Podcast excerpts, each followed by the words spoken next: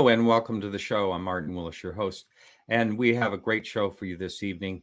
The first hour is actually a pre-record, but you're not going to be able to tell because it's going to it's going to sail right into the second part with Charles Lear. The first guest tonight is Philip Mantle from the UK, and the reason we're pre-recording is because of the time zones, of course, over in England. It would be too late over there at the normal live time. So, like I said, the first hour is with Philip Mantle. He's going to be talking about his new book, uh, where he looks at UFO landing cases in the UK and also uh, one, I believe, in Ireland. And this is uh, long before the modern era of UFO sightings began back in 1947. Guest two in the second hour, Charles Lear, a longtime blogger for our website, Podcast UFO. And he has a new book, The Flying Saucer Investigators and which that is about uh, people that are involved in the mystery of uh, flying saucers as well as the investigators and witnesses. And the gold this is starting at the golden age of flying saucers which began back in uh, 1947 what they call the modern uh, U- ufos as they say uh, not the ancient aliens or whatever uh, but anyway, the blog that Charles wrote for us this week is called When UFOs Were Flying Discs. And a lot of that is about um, hoaxes that people have done over the year, which is unfortunately a sad part of, of, of ufology, all the, the hoaxes. Now it gets easier and easier every day with um, CGI. There's some great ones out there that look so real, but they're not. And uh, it's too bad. Uh, some, right? This is CGI. Enjoy it and but a lot of them not a lot of them but uh, some of them are out there are uh, cgi fakes and hoaxes so just be careful when you're looking at you know places like youtube and things like that if you're looking for the real deal. Tomorrow night wednesday night uh, the 15th june 15th at 8 p.m uh, live on the everything else show is becky ferreira and she's a science writer and she is going to be on talking about the possibility of life on Jupiter's moon, Europa. And with that, we are going to get the show. This is for tomorrow night, and the link will be down into the uh, text of this show below and also on my YouTube channel. And here we go with our great guests from the UK. Philip, welcome to the show. Yeah, good evening, Martin. Nice to speak to you again. Always nice to speak to you as well.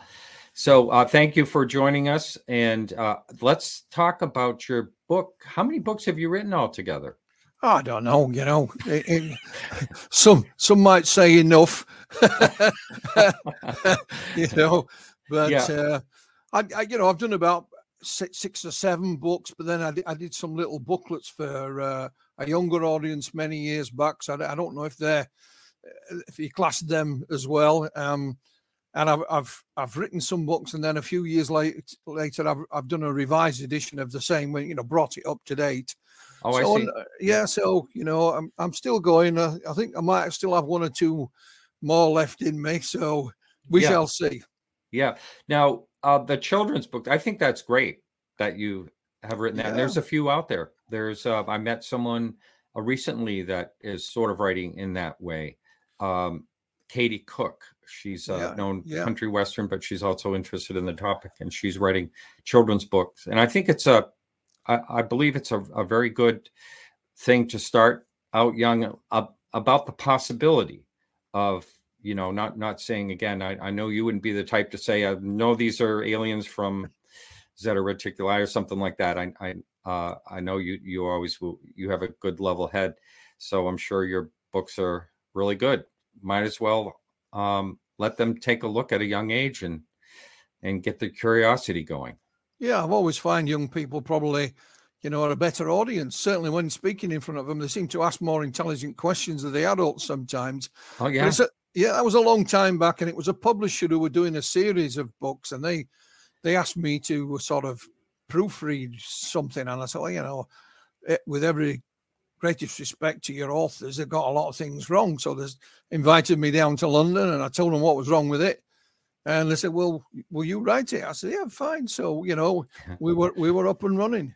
That's great. That's great. So um, I understand that you started back in 1980, which wow, you're going back 42 years now. So what uh, spark? But you had an interest before, did you? Before that? Yeah, yeah, absolutely. Yeah. I mean, as far back as I can remember, Martin, I always had an interest in all things paranormal. Uh-huh. Uh, you know, ghosts and that kind of thing. Uh, mm-hmm. I used to live just outside of um, a city called Leeds in the north of England, in West Yorkshire. And I, I was fortunate. Just uh, the lady that lived opposite us was my best friend's grandmother, uh, and she used to go to the uh, the local spiritualist church. And now and again, I would, you know, I tag along with her, and I, I found it fascinating. Uh, didn't necessarily agree with everything they said, of course, but uh, nonetheless, it was great. And I don't know about when you were at high school, Martin, but I know for us after the the summer recess, when we went back to school, the teacher would often say, All right, you know, stand up one at a time and tell us what you did during the summer holidays. Some people went, you know, overseas, others were riding their horse. What did you do, Philip? Oh, no, you know, uh, I went to the spiritualist church, sir.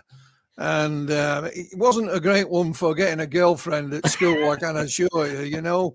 Yeah. Um, but that's how it all started. I, and um, I was also, you know, fascinated by the space program and, and astronomy in general, and, and still do keep a, a passing interest in it. And um, I read one book on astronomy. I, I have no idea what it was called, and it had one chapter in it mentioning UFOs, hmm. and it pretty much dismissed the subject, Martin, which I found peculiar because elsewhere in this book were some very hypothetical, you know, astronomical um, things. And I thought, well, you, you'll accept them as possibilities, but not UFOs. Found that strange, but it sparked the interest. So I left high school in 1974 at the age of 16.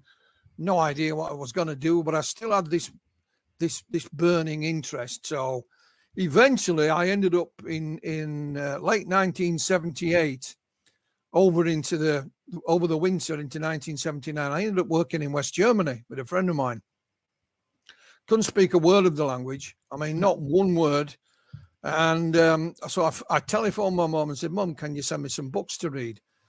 Uh, and she sent me a box of books, and they were all about UFOs, Martin, and the whole box full. So I would sit there on a night, you know, reading away. So when, when I came back in 1979, I had a bit more of a, uh, a grasp on the subject. Still very naive in that respect. And like I said, I lived just outside of the city of Leeds.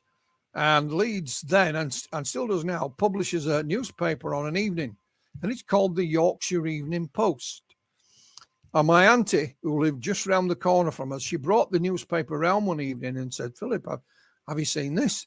And there was a small advertisement for the formation of the Yorkshire UFO Society. It was coming up that Sunday, and there was a meeting in Leeds so I caught the bus. I didn't drive in those days. And on a Sunday, everything used to close here in the UK, Martin. I found this this building where, and I found this gathering. There were about 20, 30 people there. And, and the Yorkshire UFO Society was set up by two brothers, uh, Mark and Graham Birdsall. And they put on a presentation um, because they'd obviously been involved for a, a few years already. And that was it, Martin. I was hooked. You know. I felt I felt like this was the right place at the right time.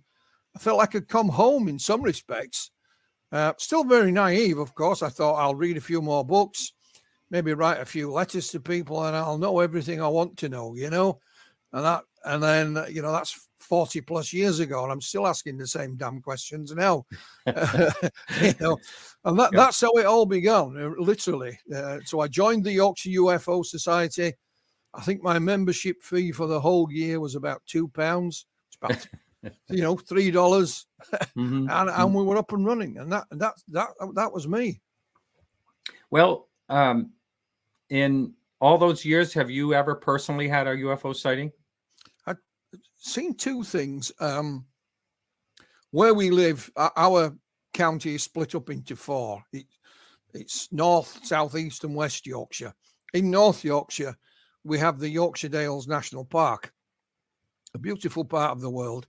And there was an area there in the early 1980s uh, outside of the town of Skipton, uh, above a little village called Carlton, simply called Carlton Moor. You know, you, you drive through the village, go up the other side, and it's moorland, heather. Uh, the, there's, there's very few uh, houses. It's mainly for game birds, you know, grouse, pheasant, that kind of thing. So there isn't any sheep or cows. And for whatever reason, Martin, in and around these hills and dales, we had a lot of UFO sightings, and a lot of them reached us. So we would go there on occasion. Sometimes we'd organize a, a sky watch. Other times, uh, Graham Birdsall, sadly no longer with us, Graham would phone me and say, Do you want to go to Carlton Moor for an hour? And it was about 90 minutes drive. I, I, I didn't drive at that point. So Graham and I were on Carlton Moor one night, and there's a, a place where you can park the car and you can see the whole moor in front of you. There's not a building in sight, Martin, no lights, no nothing. And we were chatting away, you know, about half past 12, one o'clock in the morning, talking about the football or whatever. And then bing, out across the, the moor, this light appeared. Graham looked at me and I looked at him and I thought, well, there's nothing there that we know of. So we jumped in the car. Now, those that know Graham or did know him, he used to drive like a maniac at the best of times, Martin, you know. So we were literally tearing across the moorland, pitch black. Graham's driving. I'm looking out of the window. Uh, and at one point, all these fields are all surrounded by what we call dry stone walls. So they have, you know, walls made of stone, but there's no there's no concrete or, or, or mortar holding them together. And um, I don't know whether the wall was down or it was a, a, gate that was open, but I could see right down this little valley, and and hanging in the sky, um, not not miles away. I mean, right there and in your face was like a cartwheel of lights. It's hmm. almost as if you got the London Eye cartwheel and stuck it in the sky, and it was there, and it was massive. And I hmm. screamed at Graham. So he finally brought the car to a halt, and we, we jumped over this wall, but it had gone. Graham was as mad as hell because he hadn't seen it because he was trying to keep us on the road. Huh. And, and there was a road that used to circumnavigate the whole moor. So we drove on this road. We went all around.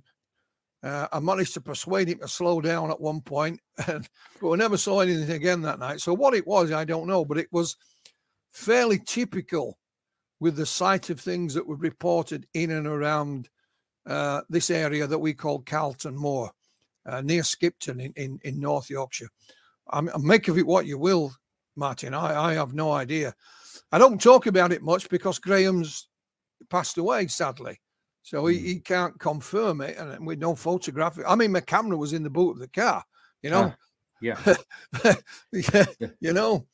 But so uh, did that light with the was the formation really was it like a a very unique formation and symmetrical and all that? Absolutely. I you know, yeah. I don't know if you've seen, you know, 2001 the space odyssey the movie mm-hmm. where they have the space stations that's yeah. circular it was like that right it was like the london eye a big big catherine wheel just stationary there multicolored huh. you know wow. complete and I, don't, I don't know what it was there is yeah. nothing there martin there's nothing on that moor that could account for it i mean absolutely zero mm. um, at the far end of the moor for example there used to be a, a gentleman that used to run a cattery so you you know take your cat there while you leave it there while you go on holiday. Um, he'd had a sighting, and um, we we interviewed him some time before this. When you come out of his house, the the the moor just fell away behind you, and he said, Philip, I had a routine every night. You know, no matter what the weather, I used to do one last check of all the, the I don't know what you put the cats in. You know, but he said, I did it every night, you know, without fail. He mm-hmm. said, I come out one night and I check this and I check that. And I turn around and there's the, he, he lived in a stone cottage. And he said, there are these five huge orange lights. Now, again, I'm not talking about little things in the distance. I'm talking literally right behind his house. And he said, all I can describe it as they were doing aerial acrobatics hmm.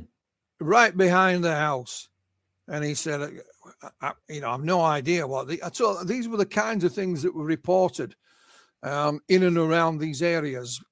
all, all kinds of things.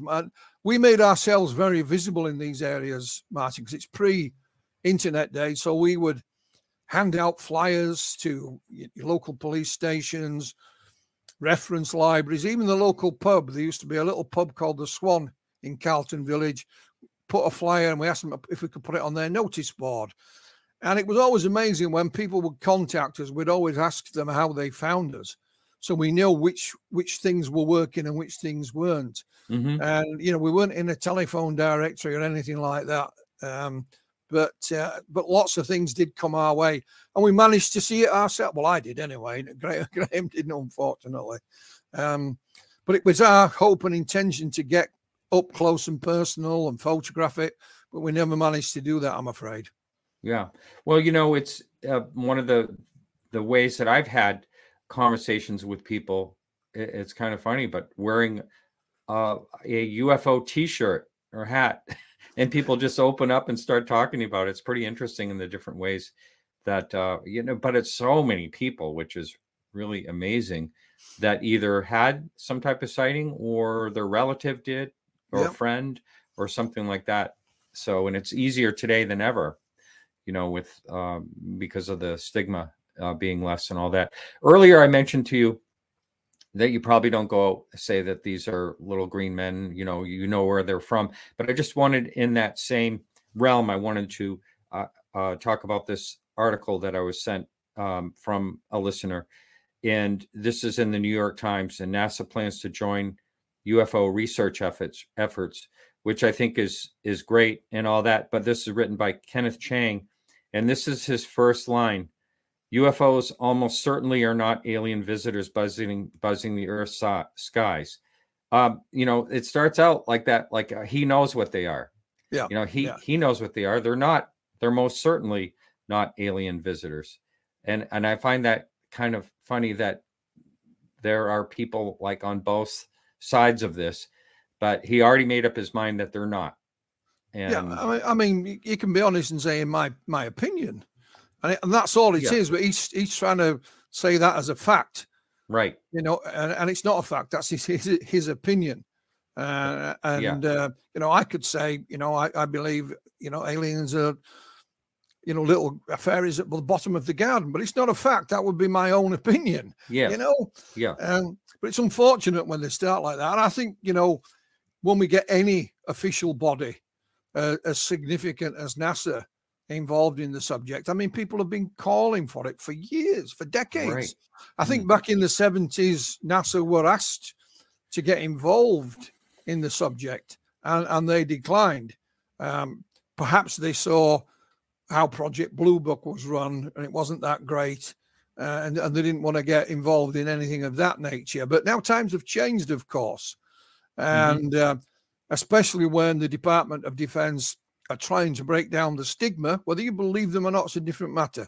I can only quote what they've said, but they're trying to break down the stigma, um, certainly from you know military people, military personnel to report their sightings to them, and it's something we've battled against uh, as civilian researchers for decades. Is the stigma, mm-hmm. and um, you know I, I remember speaking to a number of people, and they would not say no, no, you've they, they would not go on the record, not because they didn't trust me, but it was it was the stigma. Uh, um, um, but we're in an era now where, you know, the stigma is vastly reduced compared to what it used to be. So that can only be a good thing, Martin. You know, when when when you see a lot of the mainstream media taking the subject seriously, like they did in the middle of the 1990s when Dr. John Mack uh, stepped yeah. forward and said there's something to this and you, you know you're doing it a disservice by just dismissing it you then had a lot of the media take a serious look at the subject plus we had the x files which helped you know the tv show yeah, was growing great guns yeah. yeah. and and you had a harvard professor a pulitzer prize winner as well um, saying look guys you know there is something to this subject uh, and uh, similarly now we've got the department of defense you had the congressional hearings. Whether you believe that it'll amount to anything or not doesn't really matter at this moment in time. What it has done, as far as the general public's concerned, and a lot, ne- never will be all, it's persuaded the mainstream media that perhaps we should take a, a serious look at this subject.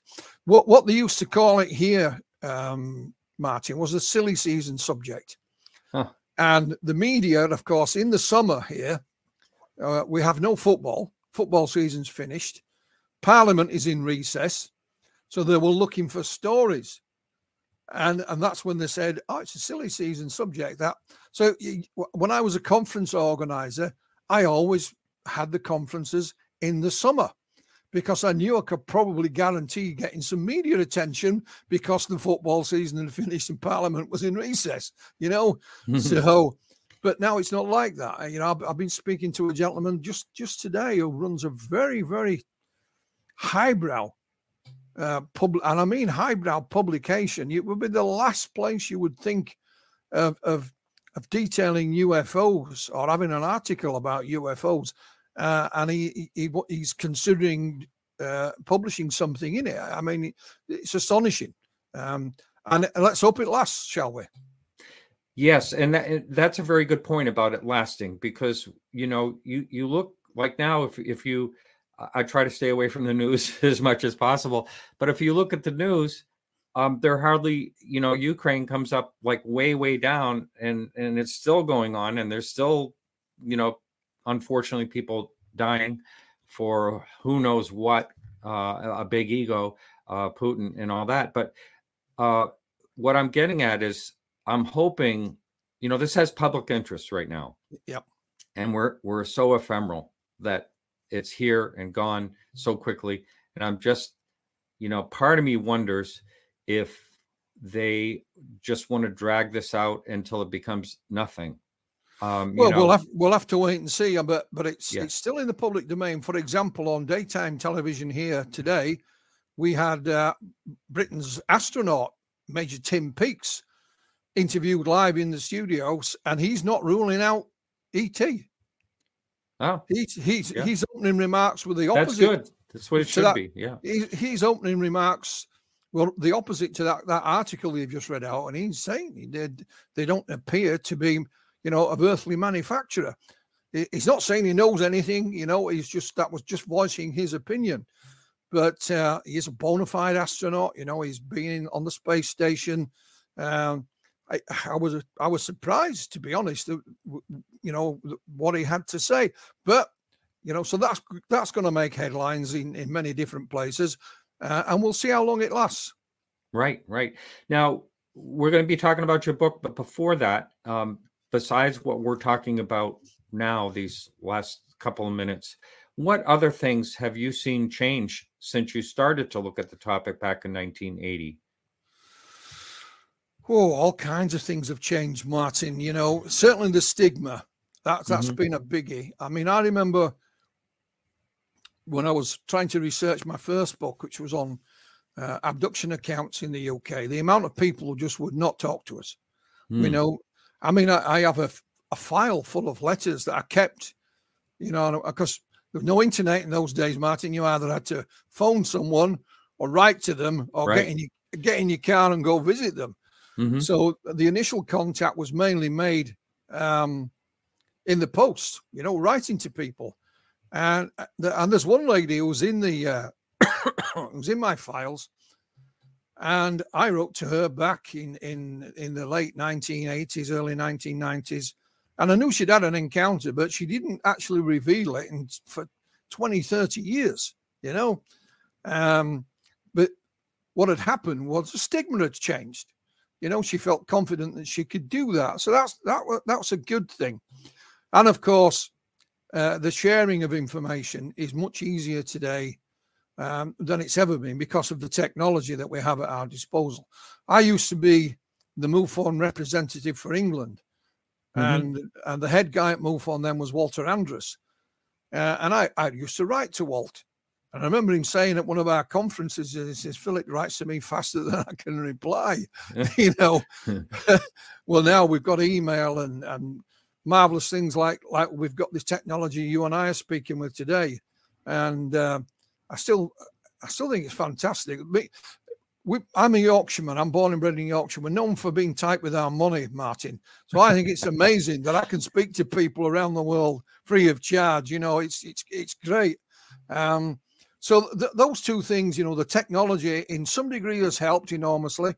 Um, on the downside, uh, like when I first began, I joined my local UFO group, and there used to be lots of them throughout the UK. Plus, there was a national organisation as well, where they've pretty much not all of them, but most of them have gone. You mm. know, they used to hold monthly meetings, publish their own little newsletters. I mean, they would have, you know, uh, had some fascinating information in them. Uh, and we made our own little magazine. Um, you know, it started off with about 30 copies. And uh, I, I, look at it now and think, oh my God, did we actually used to charge money for these things? You know? uh, so, you know, there's been pluses and minuses in, in that respect. Yeah, that's right. And, uh, uh, you know, then the, it's a double edged sword, you know, it really is because, you know, you can get so much information, but what is the real information? You know, that's, that's the tricky part, you know. So, uh, you know, but you're right about, I mean, we're here, you are, I don't know how many thousand miles away you are from me. And here we are recording. I mean, who would have ever thought that, you know, back in 1980 that we could do something like this? You would have Pretty thought it's science, science fiction, would you not? Yeah. And were you a fan of science fiction as well? A lot of people were, you know, early on that started to look at UFOs. Um, a little bit, not not not not overly interested, and still still am. To be honest, I've read a few science fiction books, but mm-hmm. only a handful. Uh, yeah. I was more of a horror movie fan, mm-hmm. and mm-hmm. um, our, our, local cinema in Wakefield used to have a, a um, you could join it, and they had uh, all all night horror showings.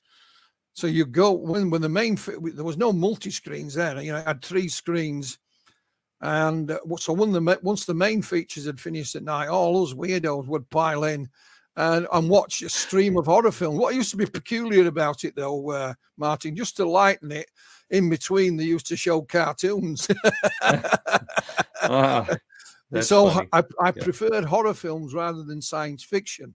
Uh, yeah. Although one of my favorite movies of all time is a science fiction film, and that's the original version uh, of uh, the day the uh, stood still. Oh yes, uh, yeah. Um, so, um, but no, not a, not a, not a great fan of science fiction. No, but it's mm-hmm. you know I, I like some of it, but no. Yeah. Now I was uh, I remember talking to someone in England. Oh, I don't know, maybe five or six years ago, and they said, "Well, you know, there's not a lot of sightings where I live because of the weather." And um, is that do you have a, a, a lot of cloudy rain days well there where you're well, at well you know we get a bit of everything here in the uk I, you know mm-hmm. I, I, don't think you can accuse the blame the weather uh, it's yeah. certain parts of the country are renowned for its bad weather they always take make fun of manchester as mm-hmm. always raining because manchester is at the top of the pennine hills and of course we get a lot of uh, weather systems coming in from the west. And when they reach the hills, of course, the only way that the weather systems can get any higher is to dump whatever water they're carrying, and it usually ends up on Manchester. You know, uh, it's a mm-hmm. great city, by the way. It is a, a truly great city. So, but no, I mean, I, I don't think I, you can't blame the weather. You really can't. I mean, it's a beautiful day here today. So I've got the t-shirt on, Martin. Oh yes, you know, yeah, yeah, yeah. So, uh, uh, you know, you mentioned um, other things. And one of the things you think about when it comes to abductions or experiencers, whatever they, it, it it's it seems to be lighter in basically Europe than in the United States. Seems like there's a lot of people that are claiming they're experiencing, um, you know, abductions, that type of thing. And I know you wrote that book early on. Would you say that's accurate, or would you say that there's a lot of people up in in Europe or England that talk about having these experiences? I, I, don't know. It's it's difficult to say that, Martin, because we don't know how many accounts have gone unreported. You know, I know from my own research that, like I said, I've got a file from, back from a. I did I did a, a, big feature for one of the daily newspapers once, and I encouraged people to write to me, uh, and they, you know, they wrote to me in their droves. Um, and these were people who had never reported their, their these incidents beforehand. So it's always difficult to say there's more of this here and more of that there because there's a great deal that we. we I'll, I'll give you an example. Um, I did some TV work last year, and during lockdown, when we were allowed to to come out, a local guy contacted me and says, "You know, Mr. Mantle, I saw you on the TV. Realize you, you are quite close to where I live. I've got something I want to come and show you." So yeah, round he come. Now this was his wife's grandfather. Uh, was deceased, and he said, because this area where we live, uh, Martin, uh, was a big industrial area. Like, like, I said, my father worked down the coal mine all his life. There was mills and factories. I worked in a factory, and um, he says his wife's grandfather had been a, um, a mining engineer, so he would design the lift shafts and, and all this kind of stuff. And before he died, he wrote his memoirs. It's not a huge, great volume of work, uh, and he, he printed 10 copies out for the members of the family. And he said it's split into two parts. The second part is about his life as a mining engineer. And he said, Don't read it, Philip, because it's dreadfully boring. It really is, you know. But his first part is, is about his life and how, where he was born, where he was brought up. And he was brought up just outside of Manchester, uh, which is less than 40 miles from here. Hmm. And the right smack bang in the middle of this memoir is the biggest chapter in it, and it is called The Encounter. Hmm. And it goes back to 1911. So this gentleman and his and his friend, he was nine years old at the time, were on their way to a park one morning, a local park. Uh, this these were days when you still let your children out on their own, Martin. You know, mm-hmm. Mm-hmm. not like today. Yep. And off they went. And he said, We come across this clearing. And he said, There is this thing on the ground. It's like a cigar shaped thing. And they approached it, and a door opened, and these humanoids appeared. And he said, He described them as almost um, Oriental or Asian, Southeast Asian, mm-hmm. because of the clothing they were wearing. And they even had a even had a little turban on. And they went inside, they were shown around, they were conversed, and See you later. On you go. And this is 1911. Wow. And it appears in this little self written memoir that this gentleman wrote for his family and his family only. So the chances are he never told a soul. Uh, so it shows you what is lying around, Martin, that's never been reported before. Wow. And, uh, and that is one of them. I wrote an article about it.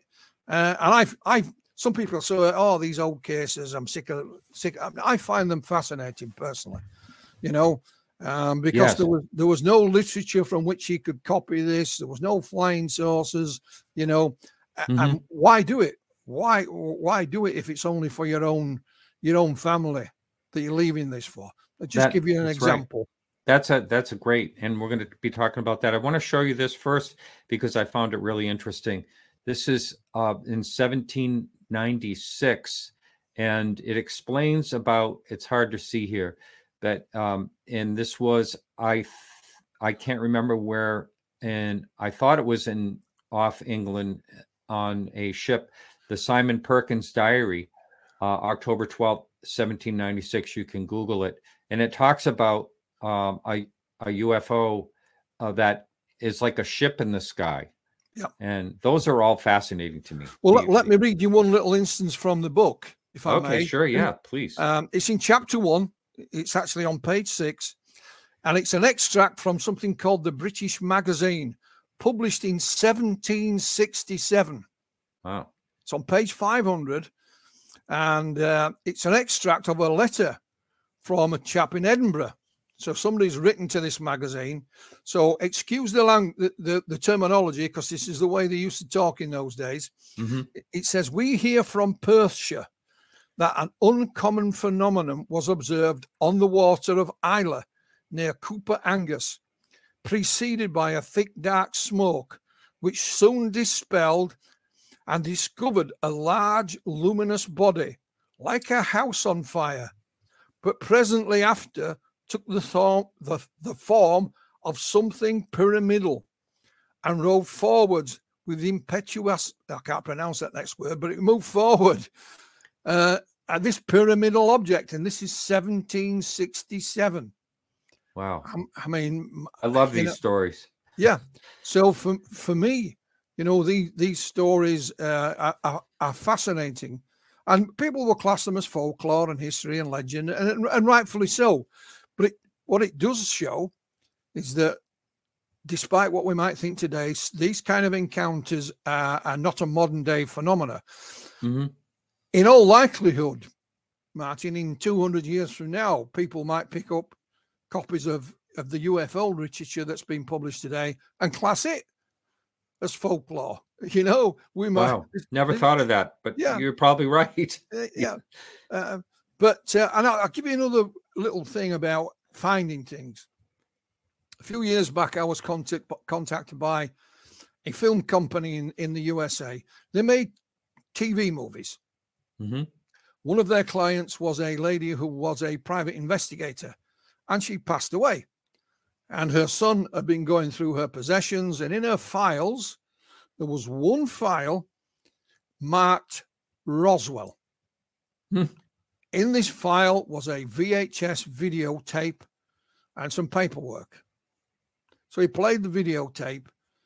On that video is an informal interview with a gentleman by the name of Deputy Charles Forgus, retired. He's now he's now deceased.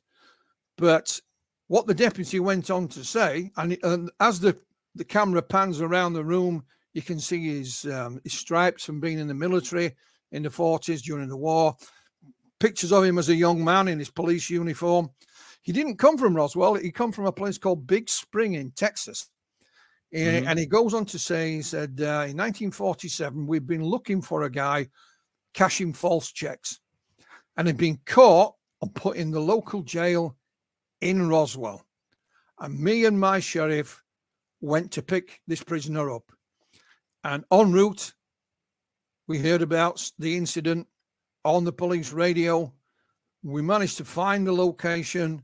I'm cutting a long story short here. We we, Mhm. we saw the recovery of the the object. This thing had crashed into the the wall, the cliff wall. We saw the dead creatures.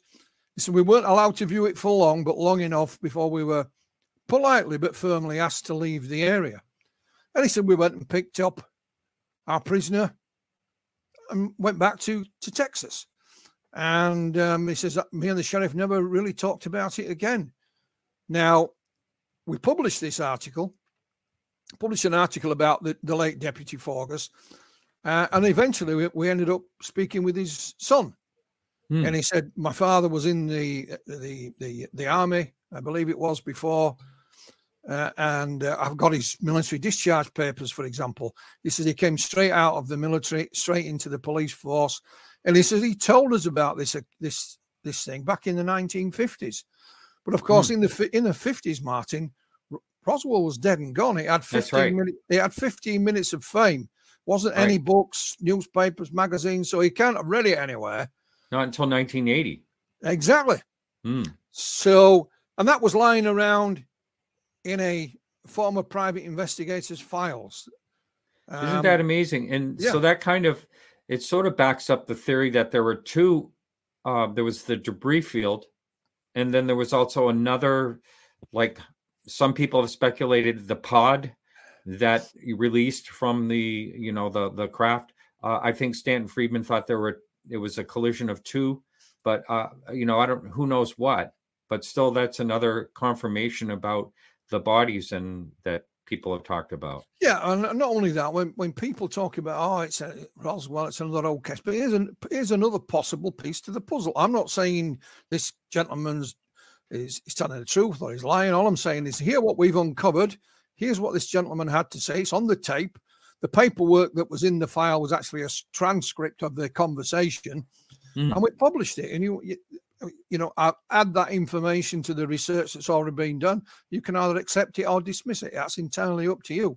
But that's the kind of so there's two examples of things that were lying around that nobody had a clue about. We've got this mining engineer from 1911, and we've and we've got you know a, a former police deputy sheriff deputy sheriff from Big Spring in Texas, not Big Springs, Big Spring, Mhm. and And I, I even I, I, I, contacted various locations in Big Spring, and they sent me a. This will make you laugh, Martin. They sent me a photograph of the sheriff's office from the late 1930s, and it just looked like looked like John Wayne was going to be sat there with his feet up, you know, in complete cow, cowboy outfit. You know, yeah, it, it was yeah. it was that kind of place, and I can't imagine in 1947 it would have been much different.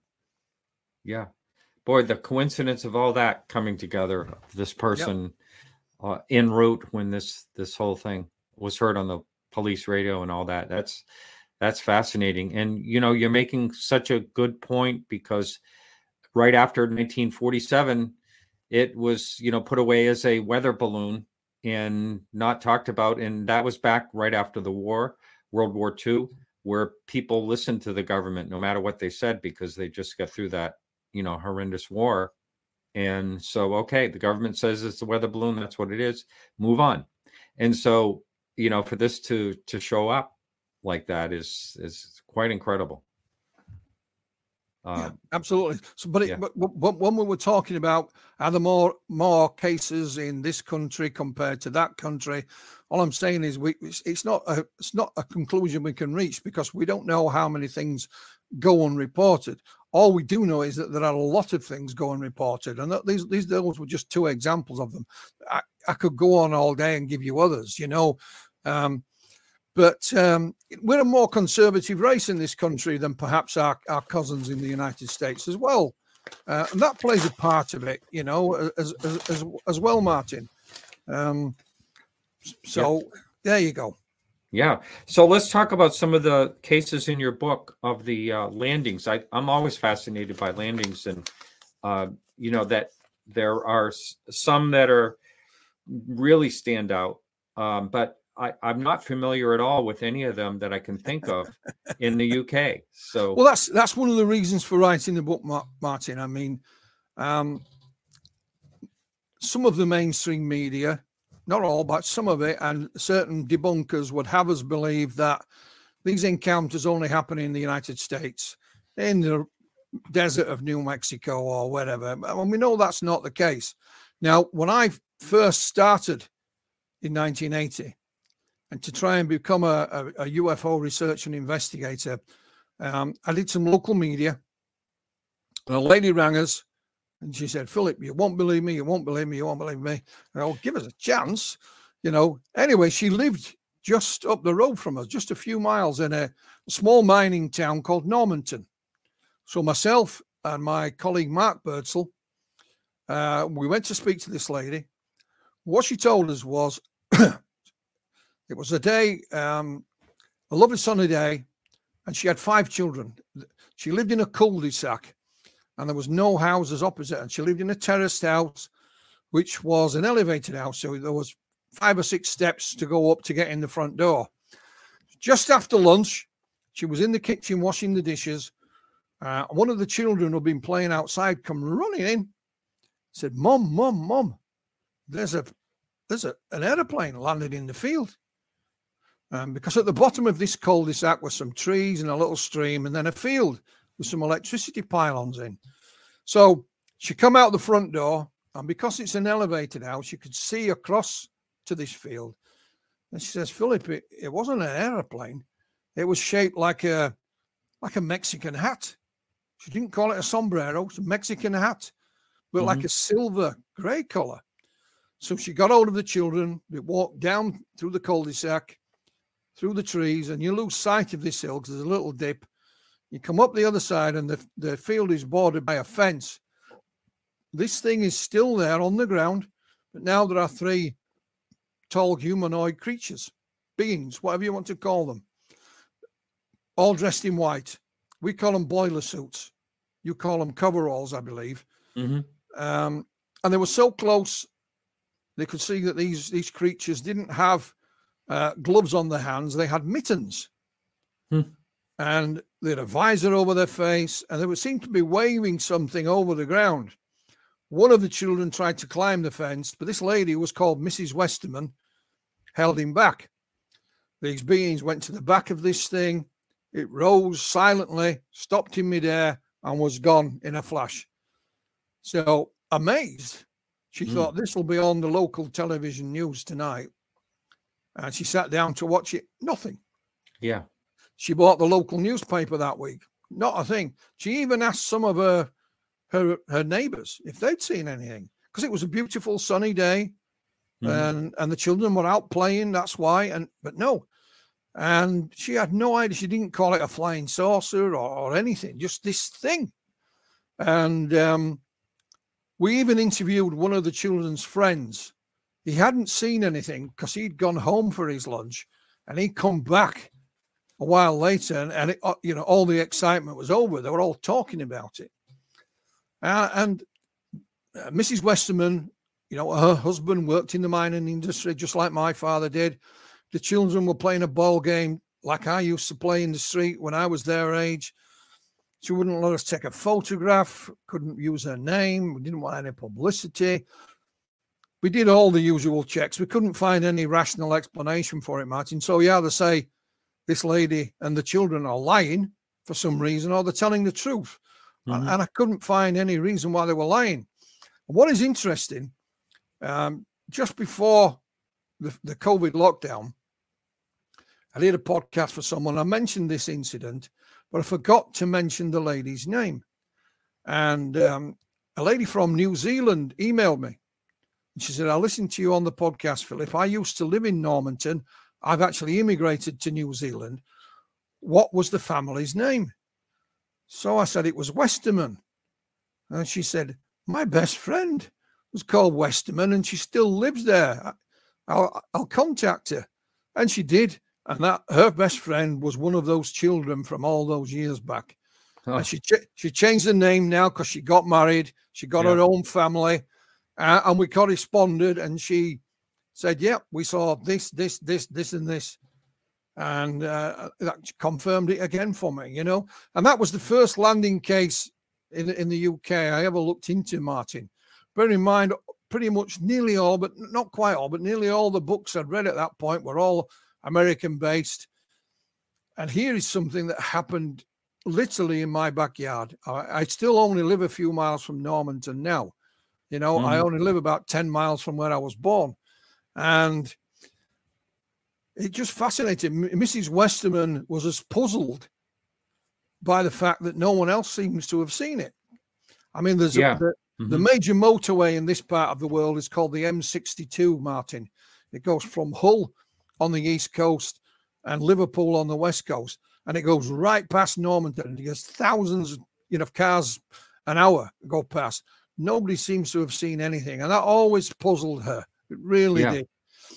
But Well, it's funny. I I have a friend that's also I'm a fine art antique appraiser, and I have a friend that's also one, and he lives in uh, Montreal. And uh, we got a, a conversation one day as friends, and I said, "Well, you know, you might think this is kind of weird, but I do a show on UFOs. Too bad I have to say that, but uh, but anyway." He, he said, "Well, he said, let me tell you what happened to me. You know, I love hearing those type of stories, but he kind of said the same thing. When he was out he had a, a party out on his deck a barbecue with a of like 20 or 30 people um, all there and they're watching this fighter jet chasing a disc and it's like it goes one way and across the sky and then the other way and all of a sudden it just takes off. And he says that's got to be in that's got to be on the news. I mean Yep. it was uh it was some type of celebration. Uh, i'm not sure what celebration but there was a lot of people outside. Uh, during that holiday in the summer.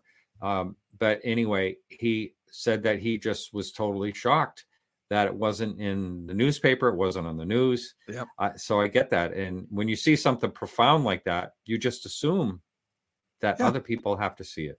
Yeah, had it been a car crash or a major crime or whatever, it would have been on the news. But Yeah. she, she was amazed. It was almost you had to be there at that location at that time to to have witnessed this thing. I, I mean, that's just pure speculation. I'm not saying that as a fact, um, Mhm.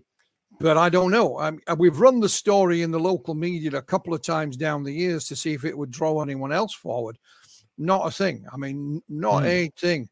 And um, so, so, but that what it did, I hadn't been involved that long, Martin. Um, and it confirmed to me that I wasn't wasting my time. You know, it was Ah, worth Yeah. it was worth me investing my time and effort and money uh, researching this subject. I still thought I'd find all the answers in no time at all. Yeah. You know? uh, Yeah. but but but it, it what it did it also uh, inside me it kept this interest in in UFO landing cases, uh, and as Dr. Hynek called them, high strangeness. When Mm. you when you're up close and you're pers- and personal, it's extremely difficult to say that they have misidentified a conventional object when you're not literally only yard for it. I'm not saying it's impossible because as soon as I say if I said it was impossible, somebody would give me an example of why it's not. So yeah. it's, it's it's extremely unlikely. I mean, this Mhm. thing didn't make a noise. Um, it was a dangerous operation for a, a helicopter because there was electricity pylons there. Well, why the hell would a helicopter land there anyway? There's nothing there. It's just an empty field, nothing in Hmm. it but grass. You know. Um, Did you ask them? Did you happen to ask? Pardon me. Did you happen to ask them if they looked to see the landing? If there was anything at the landing area? There was no marks on the ground at all, none whatsoever. Really? whatsoever. And this was a time when crop circles were in the news. Yep. Uh, so it would have been easy for them to say, "Oh, it looked like one of them circle thingies," you know. But but Mhm. no, not not not a not a blade of grass seems to have been dented. Uh, but it was only short grass and it was hard anyway. So oh, there I could see. be it could be Yeah. a reason for that. Um, being in the summer, that you know the ground was dry. Um, but no, not a thing. You know, uh, and, and, Mark Mark Birdsall, who was with me on this, Mark was quite a good artist. And while we're speaking to Mrs. Westerman and the children, he's scribbling away. I'm I'm thinking he's taking notes, but Uh-huh. he's not. He's actually doing an artist impression as we speak. And he said, Wow. "Did it look anything like that?" And she says, "Oh yeah, yeah." you know, Uh-huh. and uh, make of it what you will. And that that was a kind of a catalyst, if you like. Although I never thought of a book at the time, but it, it was that case that has eventually led to my new book, UFO Landings UK, all those years ago. Because I would collect encounters as I went along uh, from other colleagues, from other publications, or I would go and interview people, you know, face to face. I'll, I'll give you an example. Another little case, not that startling, it won't make the headlines, but this happened uh, in the middle of the Second World War. It was May 1943 and involved a gentleman by the name of John Warren. And he was based at RAF Ludham, which was in Norwich, in Norfolk. Um, he was an armourer. So the, the aircraft that they had on base there, he would fit them with their various um, you know, bombs and bullets and so on. And he got a night off. So he went to a local dance and he said, you know, unfortunately, I missed the last train back. Um, and he said it was a 12 mile walk back to base. And he said it wasn't the 12 miles that bothered me. It's the fact in those days, if you were late coming back, you could be in big trouble. Hmm. And the chances of you getting another pass to go out were, you know. So he sets off, he walks the 12 miles back. As he's approaching the base, literally on the road up to it, he sees this green glow up ahead. And he knows he knows there's nothing there. It shouldn't be there. As he gets closer, there is a a humanoid being stood at the side of the road, and it's got a it's got a box on its chest. And coming out of the top of this box is this green glow hmm. shining up into its face. And it looks like it's got a big smirk on its face, but I don't know if you did it as a as a as a youngster, Martin. You put a flashlight under your chin, Oh, yeah. switch it on. It had that sister, impression. yeah. yeah. and um, behind this thing was a grass verge. There was an object on the ground that was illuminated. Mr. Warren said it looked like a bell tent. To the other side, again further back, there were two more of these entities. It scared the living daylights out of him. He ran back to the base. Fortunately for him, a friend had been waiting up and let him in through a window so he didn't get into trouble. And he told his friend, and he said, It's not in the book because he, he, he asked me not to publish it then. So I, have kept that, but I'll, I'll, I can tell the story. He said, Philip, had I been armed, I would have shot it. Hmm. I would have literally shot it because it, it wasn't one of us. This is 1943, middle of the Second World War, outside a Royal Air Force base. Yeah. Uh, he says, but you don't you don't take a sidearm to a to a dance, you know. Yeah. Um, Yeah. And and he, he, he reported it initially. I think it was in the sixties or the seventies, and then he saw me in a, a, local newspaper in the 80s and contacted me. And I, I went and sat in, in, in front of Mr. Warren in his home. Um, there were no books on UFOs or, or, magazines. He wasn't interested in the subject at all. And, um, you know, there's a little sketch in there of, of what he drew and, and, and a picture of him as well, I believe. And uh, it's just a, another little fascinating case that, you know, you wouldn't probably find anywhere else, Martin. Right. I love the fact that you actually talk directly. You know, a lot of a lot of times when people are writing books, it's all you know through research only and not through you know speaking directly with people. So, you have uh, is that the case with a number of these that you've Absolutely. written about? I mean, in, initially when I first began, you know, that was the way you did it. You would write to them or you would phone them to make the initial contact uh, and then you get in the car. I used to have a kit bag, and in that bag was camera, assorted lenses, batteries, you know, extra film, uh, a little tape recorder, a notebook, and a couple of pens. And my wife used to say, "What time will you be home?" I had no idea. I didn't know what time I'm going to get there. There was no sat nav. You know, you had a map, and you mm-hmm. figured out your own little way. And um, wow, you know, I interviewed, like I said, Mr. Warren, fortunately, when uh, and Mrs. Westerman were local. So it just made sense that, you know, only lived two minutes away, go and speak to them. But another incident in the book, um, probably the, the best well known one, uh, involved a gentleman called Robert Taylor in Scotland. As you know, the UK is made up of England, Ireland, Scotland, and Wales. And in November 1979, he lived in a little place called Livingston which is about halfway between uh, Glasgow and Edinburgh. Smallish town. He was a forestry worker. So he says goodbye to his wife, gets in his truck with his dog, and he's going to a little place just on the edge of town called Dechmont Woods. Parks the truck, walks down a dirt track. It's, it's a cold November day in Scotland. And there's a clearing in the woods. And there in this clearing is this dome shaped object on the ground. Uh, he had mm. a, a skirt around the bottom of it. Mr. Taylor actually called it a flange. It's a skirt going around it with these little things sticking up. Reminded me of the old fashioned, you know, airplane propellers. Hmm. And it stood there, you know, transfixed. And then from either behind it or underneath it came these balls uh, that had spikes on. It reminded him of the Second World War uh, sea mines mm. but not as oh, big yeah. as those. Mm-hmm. And because it was damp, he could hear these things plopping across the ground as they rolled across the ground towards him. They came up the side of him. He felt a tugging on his trousers and he passed out. Ah. When he came around, he heard this high pitched whistling noise. There was a strong smell of sulfur. Hmm. His dog was doing cartwheels and this thing had gone. Hmm. So he, he, he staggered, literally staggered to his feet, up to his truck, tried to drive it, couldn't. Yeah, I think he ended up in a ditch. So he walked back down home. his wife's still at home. He's covered in mud. And she said, What on earth's happened to you? He says, I've been attacked. So his wife rang the police. And the police came. Mr. Taylor told them what had happened. He went to the local hospital to be checked out, but got fed up waiting. He felt all right, so he came back home.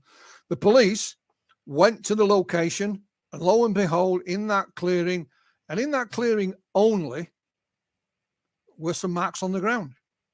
Mm-hmm. And there were two like tractor marks, and there was a variety of like U shaped marks, indents in the grass. Uh, so they taped it off. That night it was cold and the ground froze, so it preserved these marks. Mr. Taylor's trousers were the heavy, thick working man's trousers, uh, had been ripped where these things had gripped him. They were ripped right through to the skin. They were taken away by the police. And because Mr. Taylor was such an upstanding member of the community, they conducted a full forensic investigation, which included them doing a diagram, a detailed diagram of these indentations in the ground, photographs of them, and they sent these trousers to the forensic science laboratory. And they couldn't figure out what had caused them. All they would say is that these rips were consistent with what Mr. Taylor had reported as something grabbing him and pulling him upwards. And the case remained open. And the police officers involved have gone on the record since then. I went to speak to Mr. Taylor after he'd retired. Uh, he'd moved from Livingston to another town. Uh, I went with my colleague from Scotland, Malcolm Robinson, and he was a. When you talk about a down to earth person, Martin, you couldn't get any more down to earth than Mr. Taylor. So Malcolm and I went to Dechmont Woods. Malcolm knew the location because he'd been there originally, I think within a day or two of the incident happening. The trees have obviously grown a lot taller since then. And it, where this clearing in the woods it still is, the, mm. the local council had put a picnic bench and it was concreted into it. So I just said to Malcolm, off, off cuff, why don't you get a little brass, brass plaque made and just screw it onto the picnic bench? I'm sure nobody will mind. So Malcolm, much to his credit, Martin, went to the local council with this idea and it ended up not just a little brass plaque, but a huge great stone cairn with a yeah. with a with a plaque on it. And today there's even signage telling you about it. And that's all t- to Malcolm's credit. I may, yeah. I may have I may have opened my, my mouth and, and, mentioned it, but I, I, don't take any credit for it. It was all down to Malcolm. And you know, M- Mr. Taylor has, has uh, sadly passed away now. Uh, Malcolm Robinson wrote a whole book about this, but yeah. I have fe- I have featured it in my new book UFO Landings UK. So mm-hmm. you see a, you see a drawing of it. The the police diagram is reproduced and their photographs and one of the pages from their, their official report. And it's the only UFO landing case, Martin, in the UK that has had a full forensic police investigation carried out on it. That's the only one I've ever heard of as well. Yeah. I did hear about that, and I. I can't remember where I read about it. But we are out of time. Thank you so much. And uh, the the book is called UFO Landings UK, and it's right down in the text uh, below or in the show notes. As always, uh, Philip, it's a real pleasure speaking with you. Uh, the pleasure's all mine, Martin. Thank you very much. All right. You take care. Bye bye. Bye. And uh, if everything is working fine, you should be seeing me back here with Charles Lear in just one minute.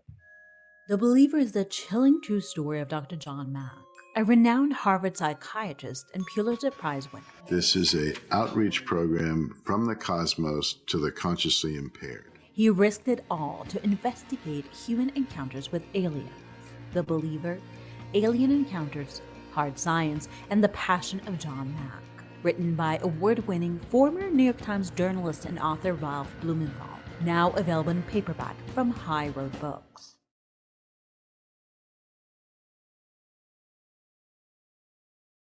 Available June 2022 from Flying Disc Press. A book about the people involved in the mystery, covering the golden age of flying saucers. Using newsletters, magazines, case files, official documents, and more. Sure to leave even the die-hard skeptic wondering. By Charles Lear, New York, USA. The Flying Saucer Investigators.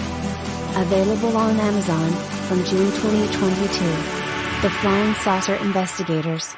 Flying Disc Press.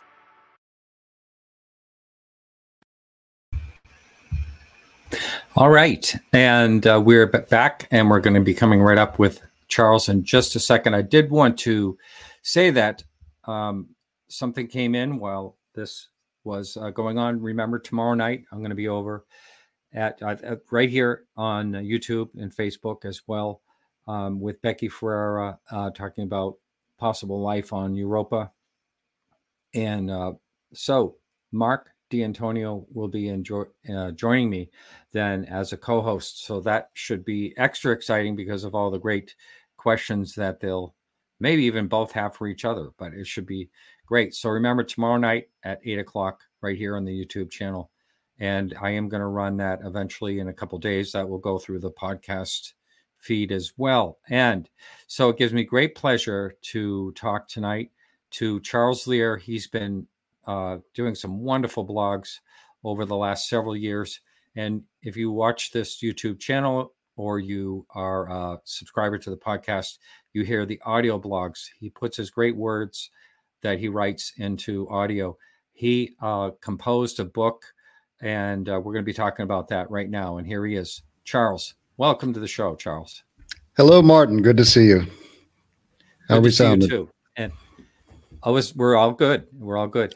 Excellent. Uh, it was great. Actually, we hung out in at Pine Bush a little bit. That was a lot of fun. It was. It was really cool. Good to see you, man. Yeah, yeah, it was great. So I, I do want to first of all, I, I want to thank you for all your great work.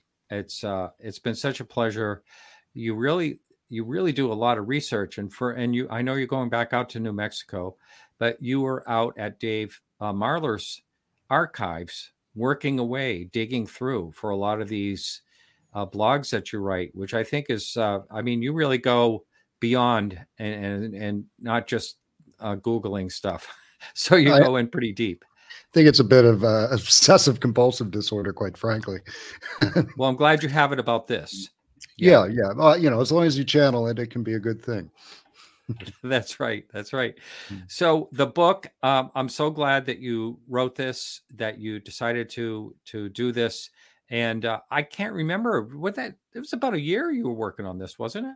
Uh, two years ago, I, I got started. Was it, it two years? Yeah, I can't. I can't even understand how time seems like it passes so quickly. I, yeah, well, uh, that seems like it's flying. old folks. yeah, that's right. That's right.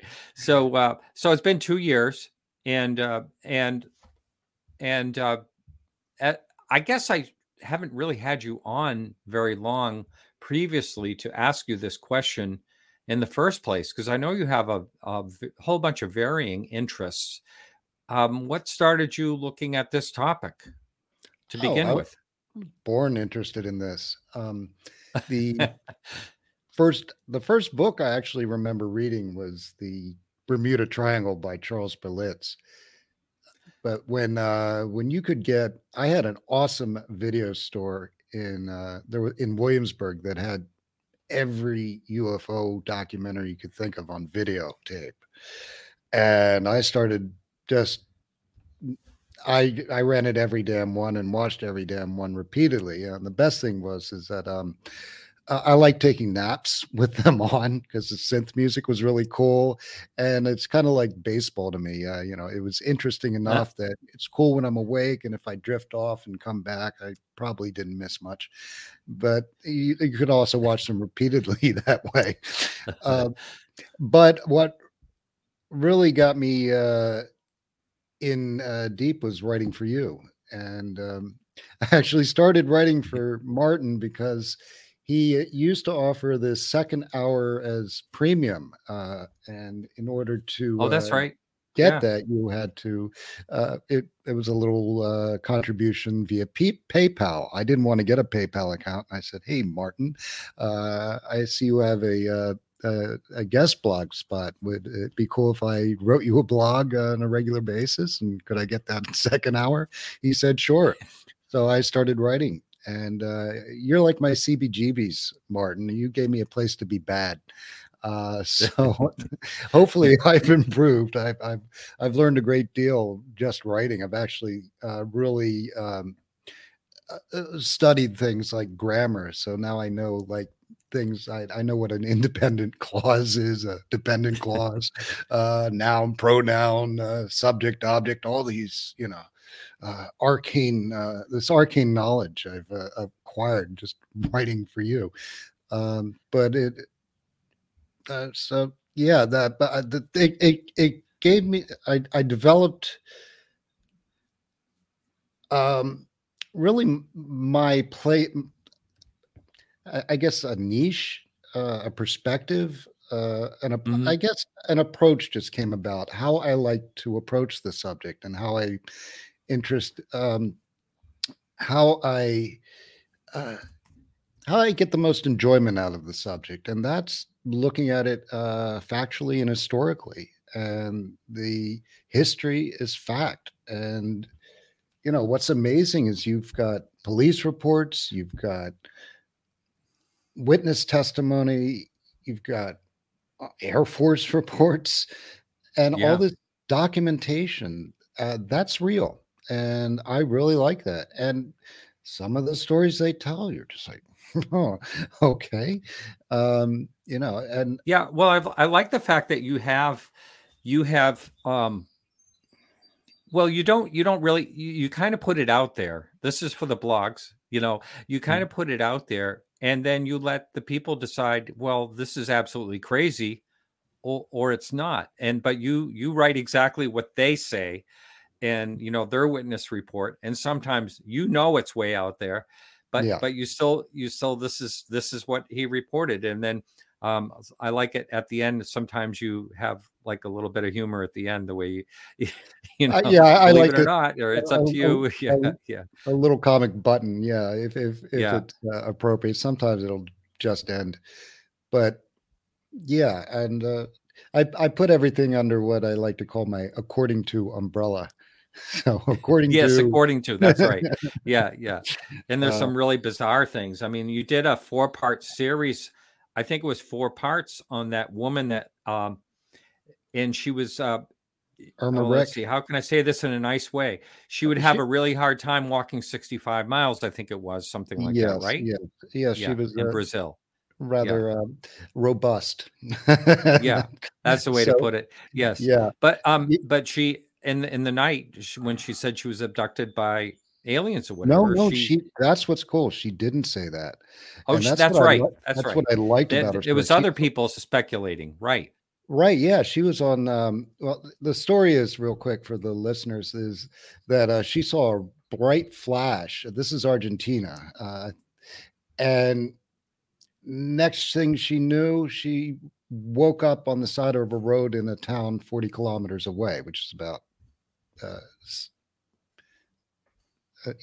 shorter or longer. I think it's about 65 miles away. Uh, somebody Google that.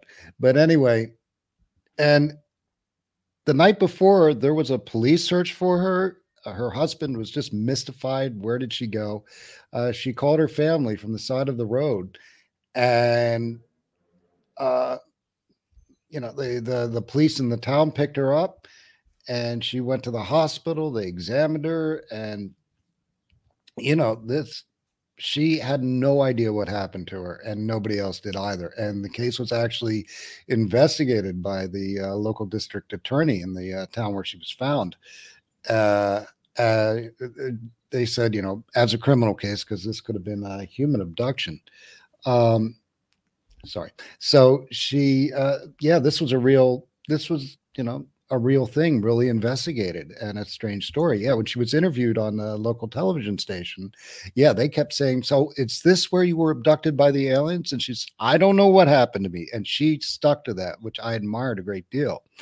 Unfortunately very recently uh she started thinking she was impregnated by whoever took her. Uh and she came forward in the press uh, saying, you know, yeah, I, I think I was impregnated by uh, extraterrestrials and uh, I need to go get an ultrasound. And she right to the reporter, you think you Oh, could slip? so she slip- went right there. She went. No, no. She Wow. talked to the reporter and said, "Can you slip me a little something, something? I don't have very much money." so Oh, she hit the reporter up for money during the interview. Um, Oh, that's yeah, perfect. yeah, yeah. So that puts it into a really odd perspective, though, because in the beginning, it's uh, it really seems like something definitely happened to this poor woman uh, that she can't explain. Uh, but then, you know, being rather unsophisticated, she went into this whole different area. And for me, you know, that doesn't kill the whole story for me. Maybe, you know, I don't believe she was impregnated by aliens necessarily. You know, I I haven't seen any follow up on it since, but I, the press sure sure just dropped it. I I haven't seen a thing about it afterwards. But you know, that's an interesting example of how a case can. uh, You know, there's a really credible core to a case, and then all of a sudden something throws it out of whack. I don't think it necessarily means you throw the whole thing out. I, I think that was that that's what really intrigued me about that case. Yeah. Yeah. So let's talk about your book. How did you approach um, writing your book? First of all, did you decide to do it right off on you know like the historic cases? Like you like to dive into a lot of the historic uh, cases and a lot start of the unknown cases. But Sorry. Yeah. Um, yeah. What really got me, I, I was, when you read the Mothman prophecies by John Keel, he's got all these amazing characters in there uh, Jim Moseley, Gray Barker, Ivan T. Sanderson. And I, I, when I first, you know, read the book, I was like, hmm, who are these people? I'd like to know more about them. Uh, and I started learning about them. I mean, you know, it's fascinating. Jim Moseley and uh, Gray Barker kind of torturing poor John Keel by making prank phone calls and pretending they were like Men in Black or, you know, Barker oh, I actually. didn't know. Yeah. Barker Wow. talked to him as Barker. Uh, John Keel has notes that uh, Doug Skinner kept. Doug Skinner, Skinner runs a website called johnkeel.com. And Doug Skinner actually has John Keel's actual notes about this phone call from Gray Barker. Gray Barker was an investigator. He was the guy who investigated the Flatwoods monster case and wrote Oh, about yes. it in Yeah. uh, They Knew Too Much About Flying Saucers, uh, 1956 book, I believe, but he investigated it in 1952. So, yeah, in 1967, uh, Keel was investigating the Mothman, and Barker. Uh, they started. uh, He and Barker started off together investigating the case, and then they kind of went their separate ways. Uh, Barker, at one point, it seems Barker called Keel uh, as Gray Barker, but called him Mr. Keel and said, "You know, there's this case. Hello, Mr. Keel. Yes, uh, there's this case in Pennsylvania. I think you should investigate, Mr. Keel." And he kept calling him Mr. Keel and kept acting like he didn't really know him. And is, is this Huh. Gray Barker? Yes, Mr. Keel. I'm, I'm Mr. Barker. Yeah, and and somebody had been calling Keel pretending to be Barker's wife. Barker was gay, so he says somebody Ah. called me saying you were my, you know, your wife called. Oh, Mrs. Barker isn't here or something like that. But anyway, Keel has all these notes about this phone call. And it, you know, more odds are it was Barker uh, calling him with a bizarre sense of humor, uh, you know, uh, Yeah. making up this whole thing and messing with him. And Hmm. Keel was already crazy paranoid, and so him, him and Moseley mess, Moseley and him messing with uh, Keel uh, didn't help. So I, I Right. had to know who these people were. So I, I started looking into it, and I started actually a couple times. I, I wrote blogs about them uh, Right. for you. Uh, yes. and then I, Mhm. I got the idea, you know, that it would make a really good book. Um, and I'm not sure if I had the idea for the book before uh, you got uh, introduced me to uh, Philip, uh, the, the former guest, uh, uh, publisher of yeah. Flying Disc Press. Um, Yeah. But yeah, so I pitched the idea to Philip and uh, he went for it. And we were off to the races. Um, so, and, Yeah. and what was really cool is writing your blog. Uh, I learned where all the archives are. There are online archives that are just comprehensive. You can get, uh, you've got AF, uh, the archives for the unexplained. They're based in Sweden. They have a huge physical collection, uh, and they've digitized a good deal of it. Um, wow. Now, it- is it's that through? tough. Does uh, Clas Svahn have anything to do with that? Yeah, yeah, that's Clas Svahn. Clas Svahn. Yeah. Yes. Yeah, And great guy. um, Yep. now, just so uh, the listener knows, it's tough to find. So I'm going to give it to you. It's files, all small letters, smile, files.afu.se, and that will get you the, the mother load. But they, uh, their website, it's it's difficult to find. Uh, so I'm giving Hmm. that to you. Yeah. Uh, David Marler calls them the uh, the Vikings because they come over here and to our country and uh, raid our archives and drag them back to Sweden. so, uh, Yeah. so you have them. You have NICAP, uh, National Investigations Committee on Aerial Phenomena. That was Donald Keyhoe's group, or Donald Keyhoe was the director of it, and essentially it was his group. They've got they still have an active website that's run by Fran Ridge. You can find a lot of their case files on that website. Um, the Center for UFO Studies, the group started by J. Allen Hynek in 1973. They have, you can find their case files there, and uh, they're my favorite. They're comprehensive. And, um, uh, and there are, there are archives.com or .org, archive.org. So there are so many uh, uh, archives just available online, and I discovered all these and bookmarked them, writing for you.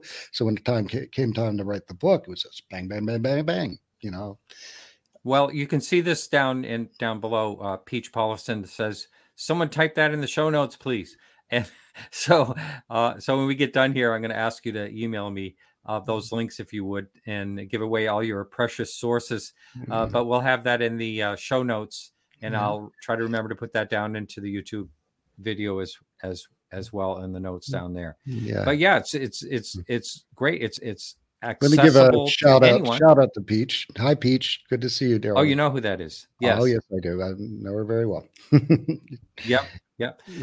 So, so yes, I will put those in. Uh, so I'd say in the you know within the next uh, several hours they will be in the show notes. And when uh, most people listen to this through audio, um, you can always get to the show notes through audio. The link is always there, and as well as in I'll put them in in Facebook and in uh, YouTube here. So we'll have all that. So anyway, um, so that's great. I'm I'm glad you uh, you decided to do this. I saw that in chapter one. You might as well. I think it's chapter one or oh, chapter one is called "What If." So why Mhm. don't you explain kind of what what if that sounds? Okay. Well, this is this is kind of funny. I. I I just did a uh, a show. Uh, I'm not going to name them, but uh, they they broadcast uh, from uh, one coast to the other coast. Uh, I think the, we, we in two hours we never got past chapter three, and I'm pretty sure the uh, the guy only read three chapters. But I, um, Uh, in any case, uh, he, but he, he was comprehensive in his questions. They, they were really good. And we had a great chat. Uh, but what was a shame is the first three chapters I have um, the, are some very sketchy cases. You have the Maury Island case. oh yes. uh, Mhm. You also have the Shaver mystery, you know, Hollow Earth uh, with uh, the Deros uh, who live underground and control us up here on Earth with uh, uh, mind control rays. Um, and you know, so I, I've have all these, and also we we got in a little bit into um, the uh, the Aztec New Mexico crash written about by Frank Scully, which uh, Mhm. involved what it turned out to be two con men uh, selling an oil to that they they were selling oil leases, telling their prospective suckers that uh, they had a device that could find oil. It's something known as a doodlebug. Uh, and that Right. they made it with Right. uh, technology from a crash flying saucer uh, Silas P. Newton and uh, Leo Gebauer. So you know, so these are the only cases we talked on, about. You know, I got. But why don't we stop there for just one second because I want Sure. to talk a little bit about that because we're both. I, I'm a huge fan of Dave Marler. I know you're a. You really like Dave Marler a lot. Uh, you spent a lot of time there, but he is. He has surprisingly, he's all behind Scott and Susan Ram Ramsey's idea that the Aztec crash really happened Yeah, you mentioned which is yeah i mean he really thinks it happened and uh you know so i had them both on along with someone else and i questioned them about you know the the, the whole con man thing. They seem to have kind of an answer for everything um Yeah. surprisingly and you know this is where it gets really cloudy. Like you can't really tell what's real and what's not real. Um you know it, it's really it's really one of those cases like it, you you kind of go back to it and say well what if? You know because of this happened or that happened. But they they seem totally convinced and i'm i'm surprised to say that dave marler um believes that they are onto something. So Mhm. what are you, what are your thoughts about that in general? I mean that particular case when you look into it i mean it seems like it was a con type of thing more than it's hard it's hard to tell though Well, no, matter what, it's funny. yeah uh, uh, yeah so- you know for the for the for the person but I mean, doesn't you know, th- they're talking. He said uh, 16 bodies uh, dressed in uh, the manner of the, I think it was the 1820s. so you know, you're talking Oh, space I rem- aliens, probably dressed in uniforms with brass buttons down on them. You know, Um, Maybe they invented a time machine a long time ago. Who knows? yeah. Well, in any case, uh, but you know, you can make the argument uh, that this was based on you know where did these guys hear about this crash? Did these guys hear about an actual crash and then you know make up their own shuck and jive around that in order to sell their doodle bug? Uh, you know, you know, to, to their their scheme. Uh, you know, you can make that argument, and I'm open to it absolutely. And you know, Now, can you kind of there's a for the new new person that's not uh that has just started listening, they may have no idea at all about this crash. Do you know any details about that in particular of what was said to have happened? Uh, it shows up in Frank Frank Scully's book. Frank Scully wrote for Variety, um, Mhm. and what happened? Uh, the an article showed up in a Denver newspaper that this guy had given a lecture about crash flying saucers. I think it was three in America and one in Africa. And who was this mystery man? Uh, and they found out it was Silas P. Newton. Uh, so Scully actually knew Newton. So Scully got in touch with him, and uh, I think he wrote two articles in Variety about this case, and then wrote the the entire book. And Newton introduced him more than likely to a guy named Leo Gebauer. Leo Gebauer uh, is mentioned in Scully's book as the uh, they uh, uh, behind the flying saucers. I'm pretty sure. Mentioned in Scully's book as the mysterious Dr. G. So Dr. G is like the insider, the government insider who is um, examined the, the the crash material. And, and another, I think he had a little sport model as well. Uh, and so he gave um, uh, and uh, in any case, uh, so Scully wrote the book, and the book did really well and and the the story is is that on a mesa in Aztec, New Mexico, uh, they now have a very nice jogging trail around there with uh, uh, a memorial to the crash or information, you know, a plaque. I think they've got a plaque too, um, and so on this mesa, this really big disc, 99 feet in diameter, and according to right, Scully, all the dimensions were uh, divisible by nine uh, for mysterious reasons that only the aliens understand. And um, uh, in any case, the book did well. So I, and and he, he talks about them bombarding it with Geiger counter rays. I mean, it's it, it's a little technically inept the way he described it. Uh, so they made sure it was safe, and then they pushed. They saw a, a, a hole in the ship. They pushed a stick through the hole and poked a button, and the ship opened up, and there were 16 bodies in there. Uh, I think I didn't were- hear this particular account. So yeah, I no, think they were yeah. between four and five feet tall. Uh, their skin was uh, chocolate brown, uh, turned chocolate brown. They were burned because they, they speculate uh, be, by our atmosphere. Uh, and they were dressed in the manner of the uh, 18, it might have been 1890s. um, so that that was the story. Um, and actually, Scully's book, it, it's like this this much of Scully's story. Uh, in the beginning, he has a lot of uh, astronomical facts, and in the end, he has all these crash reports taken from newspapers. That is actually, to me, really valuable because that's a lot of archive stuff that might have just gone missing. So you've actually got actual, um, not crash reports, but UFO reports uh, in his book. And the beginning is this astronomical stuff that's pretty accurate, and then you've got this story kind of sandwiched in there. Um, so that's the genesis of the story. Well, what happened was this guy J.P. Cahn wrote an article for True Magazine, and he looked into it, and he smelled a rat, and he looked into Silas P. Newton. Uh, Silas P. Newton. Uh, basically passed him off himself off as a big man in the oil industry uh, Cahn found his office. It was basically a, uh, two rooms and a you know uh, an office for the secretary, and uh, I think it was in Denver. Um, he had a chat with uh, Newton, claimed to have uh, uh, rediscovered the Rangely oil field.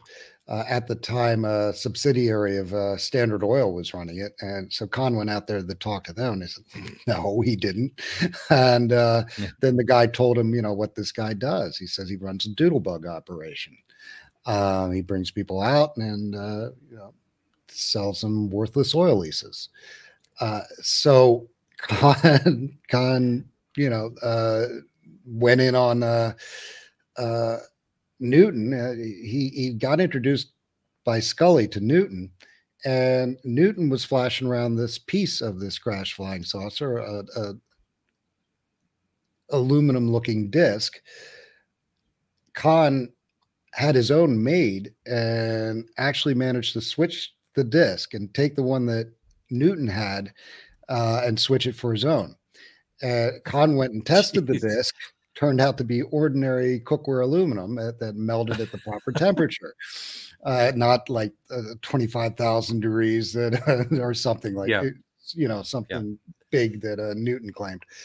Um, so, you know, he, and he, so he wrote the whole article about this, basically, you know, exposing who Newton was. And he also tracked down Leo Gebauer uh, and pretty much said, I think this guy was the mysterious Dr. G.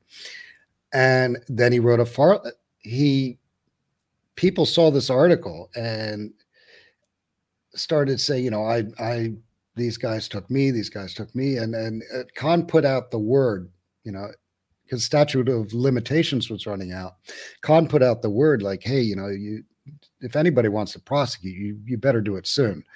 And he found somebody, I think Newton and uh, Gebauer took him to the tune of over three hundred thousand dollars, and we're talking, you know, nineteen forty-seven money. okay, or million millions today, probably a million and a half today. Yeah, it yeah. wasn't forty-seven. It was a, a little later than that. Uh, I think. Yeah. So they went on trial. Uh, yeah, this was uh, must have been around the fifties. They they went on trial. Oh no, the, yeah, this guy brought charges against him, and they went on trial in Denver and were found guilty uh, and ordered to pay restitution. So the mm-hmm. first thing Newton did to uh, get up some of the money was sell worthless uranium stock, and he got busted uh. for that. But somehow he stayed out of prison, and so that the conspiracy theorists take that. How did this guy, you know, get convicted and not end up in prison for it? So you know that's a mystery in yeah. itself. But yeah, that's yeah. so that's the story in the nutshell. Yeah, um, thank you. So here's a question in chat right here. After all your research, do you believe concepts in ufology like Men in Black stem from practical jokes and embellishments, i.e., Keel and Barker? Interesting um, question. Yeah, uh, I've. It, they certainly helped the mythos. Uh, the mythos really got started with uh, the Maury Island case, which Kenneth Arnold actually investigated. That's uh, chapter two in the book. Um, mm-hmm. Yeah, he uh, Kenneth Arnold, uh, at the behest of Ray Palmer. Ray Palmer published uh, Fate magazine uh, with Curtis Fuller in the uh, and took advantage of the the flying saucer mystery as soon as he could. Palmer was a little behind the ball he was uh, editor at uh, Amazing Stories, and he was getting in trouble for publishing too many uh, Shaver mystery stories. And the, the, the readers were getting fed up with him, and the management, and they also were going to move. So he and Curtis Fuller said, you know, let's start our own magazine. And he was eager to get started with the flying saucer thing. So he published Fate magazine, and he reached out to Arnold and said, you know, uh, write your story. But then these guys got in touch with them that they had uh, some strange material. And Palmer said, uh, "Is it? Tell me it's from a flying saucer." oh, it's from a flying saucer. Yes, sir. Yes, sir. So he got in touch with Arnold and sent him out to Maury Island to investigate. Well, as he's talking to the these two guys involved, this is a hugely complex story. I don't want to get into. You can look that up. But uh, what happened is one of the guys, Harold Dahl, uh, he and his partner Fred Crisman uh, ran a. Uh, they they called themselves a harbor patrol. They were really salvaging logs on a on a boat, uh, Tacoma, Washington, and um, Dahl said that a man in black, uh, I think he, I'm, I'm, pretty sure he was in black. I think he said he was in a black suit. Uh, you know, contacted him and wanted to meet him for breakfast. Drove up and they went out to breakfast together, uh, which was not unusual. That was often how deals for salvage logs were done, as, as Dahl described it. And so Dahl told Arnold that this guy knew everything about their sighting. Their the Dahls claimed to have seen six donut-shaped uh, flying saucers, uh, one of which was in trouble and dumped a whole bunch of material uh, uh while he was on the boat out near Maury Island, uh, near Tacoma, Washington. Uh, broke his son's arm, killed his dog. so right. the story yeah. goes. Um, yeah. And um, so this guy claimed to have no, told him every, uh, according to Dahl, this guy told him everything about he had seen, it t- relayed the whole experience to him, and like he was there, and then said, you know, if you care about your family, you'll shut up about this. So that's the first mention, as far as I know, of uh, you know a modern flying saucer man in black. Uh, then you have Albert K. Bender. Albert K. Bender uh, started the International Flying Saucer Bureau in 1952. Uh, that was the first one to go international, hence the name. The Aerial Phenomena Research Organization, started by Coral E. Lorenzen, started in late 1951, but he was the first to go international. So he got big really fast. And he only lasted about a year. It started October 1952. And in October 1953, he put out his last issue of Space Review, which was their publication, uh, saying that uh, he, he was going to have to shut down the Bureau because uh, um, um, uh, there were people's essentially uh, this.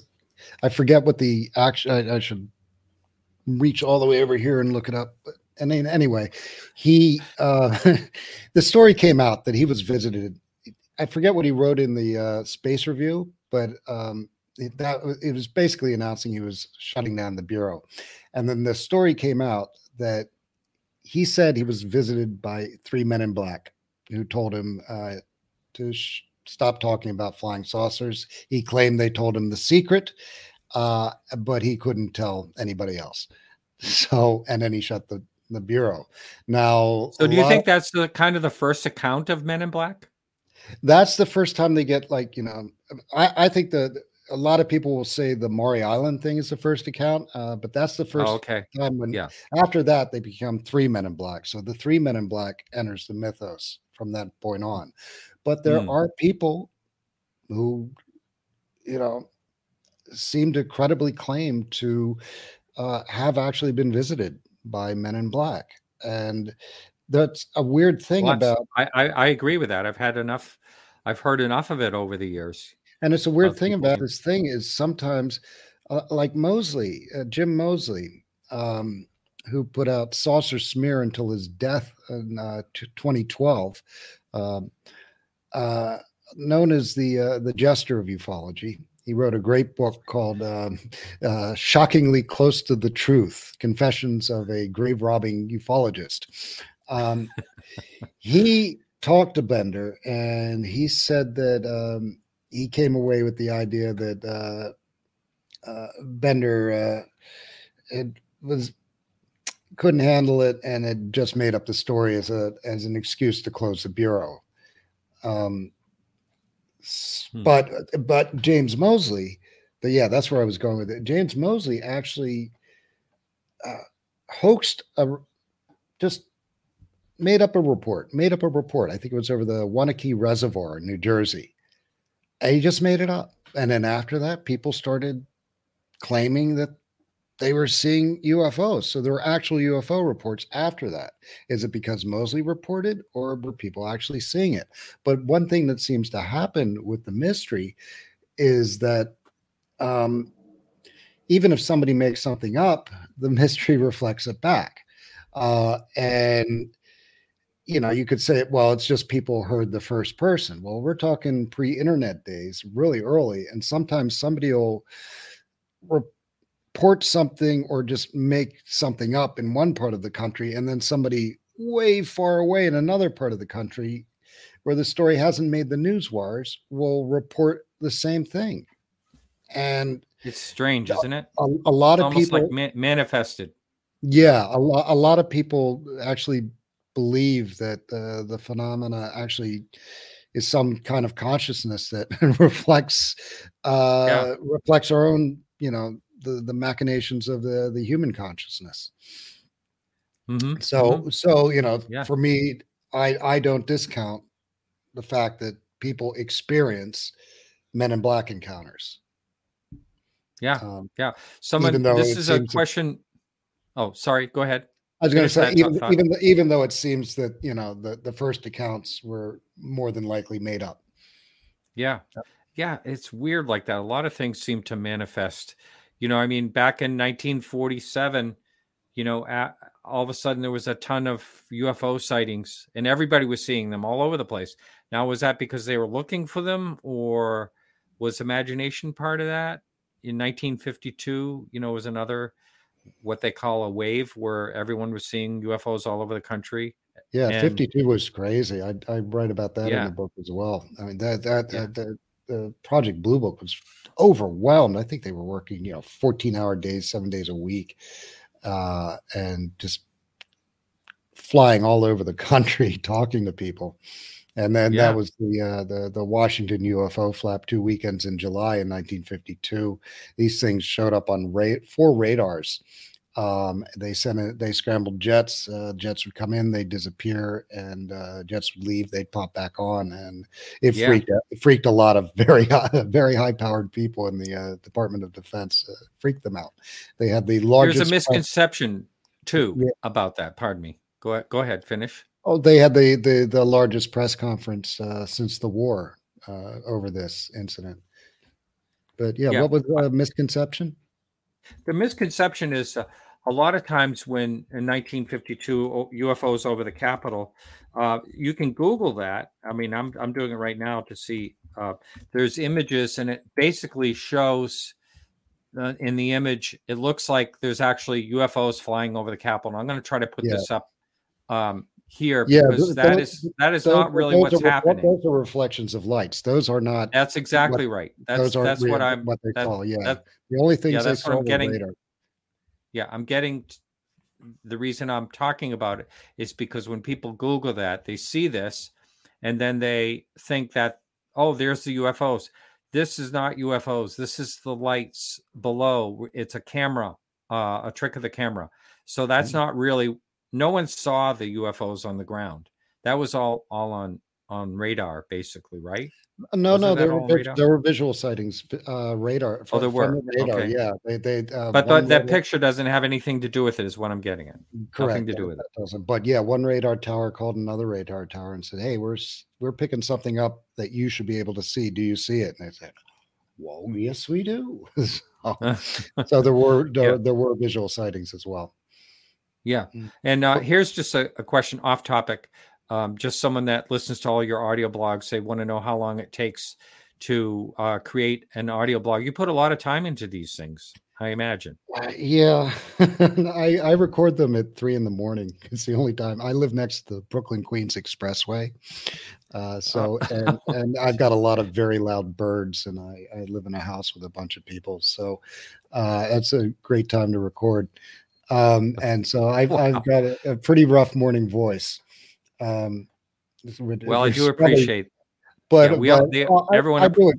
Yeah.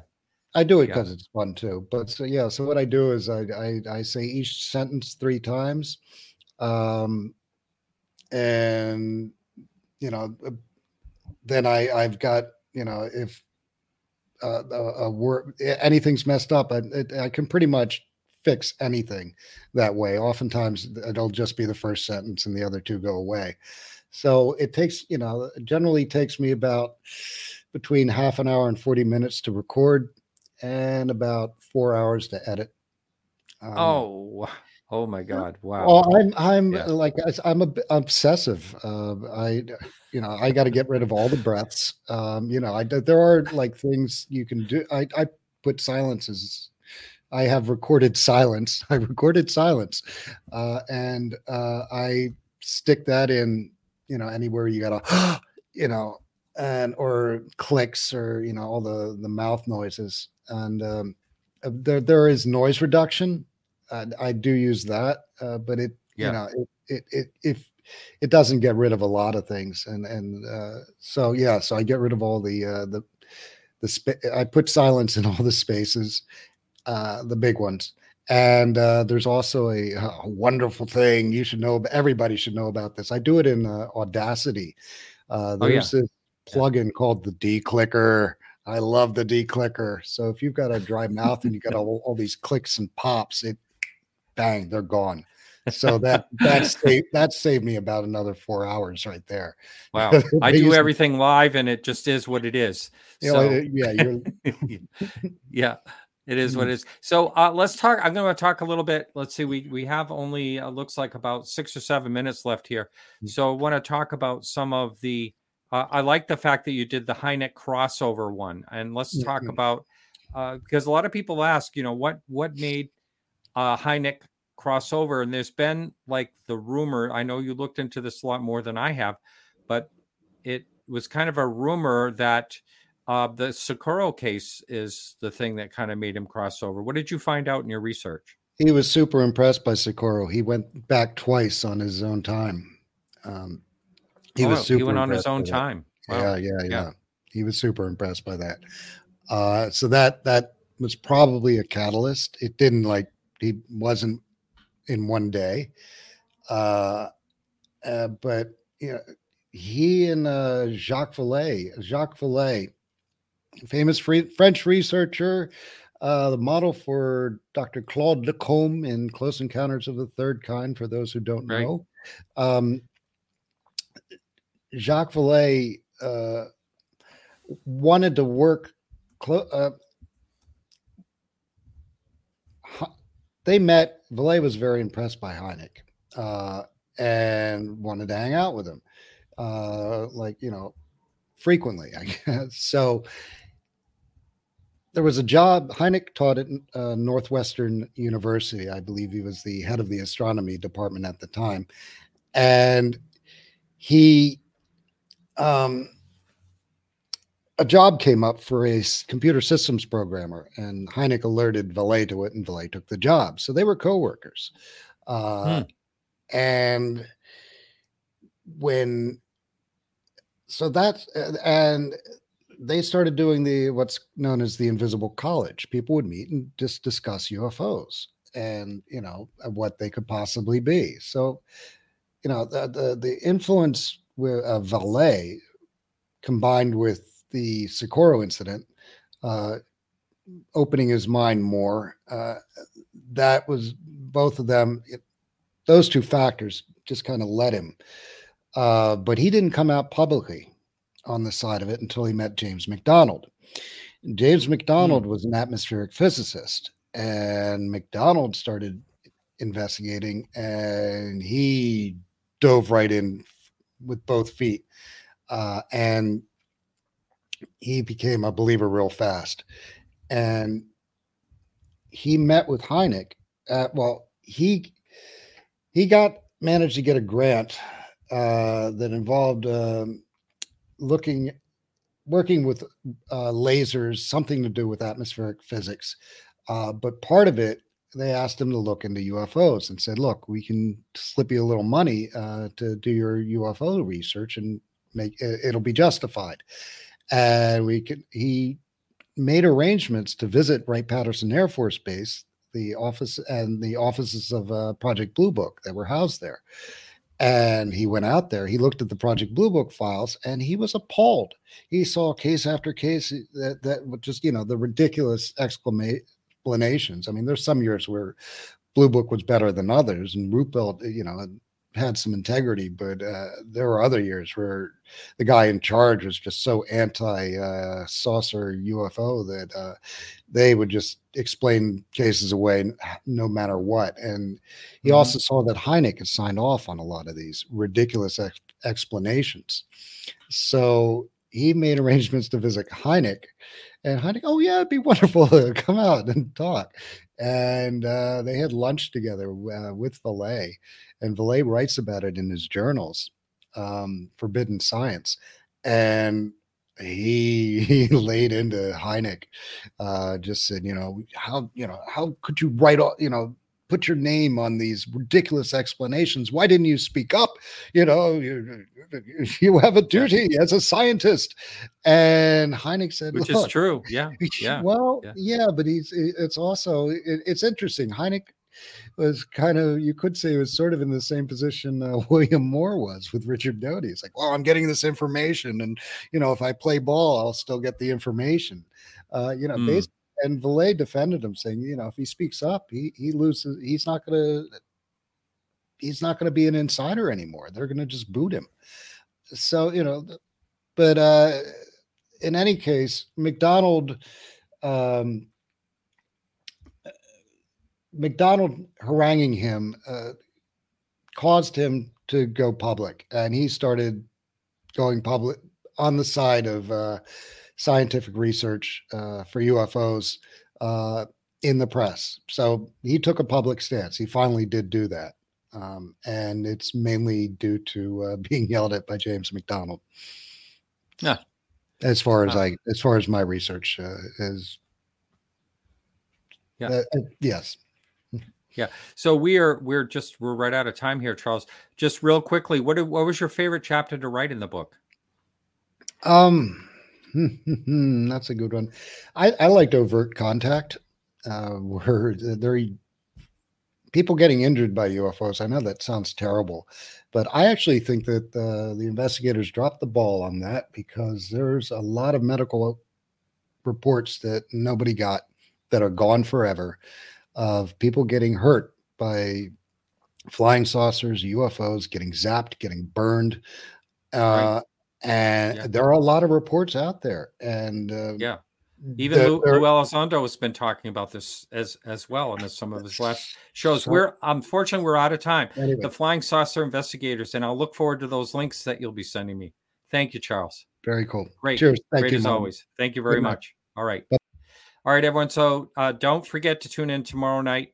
Uh, we're going to be on uh, with uh, Becky Ferreira and Mark D'Antonio is joining me, and that's on YouTube and uh, Facebook. And next week we have Mario Woods. He will be on. Thanks so much, everyone, and remember to keep your eyes to the sky.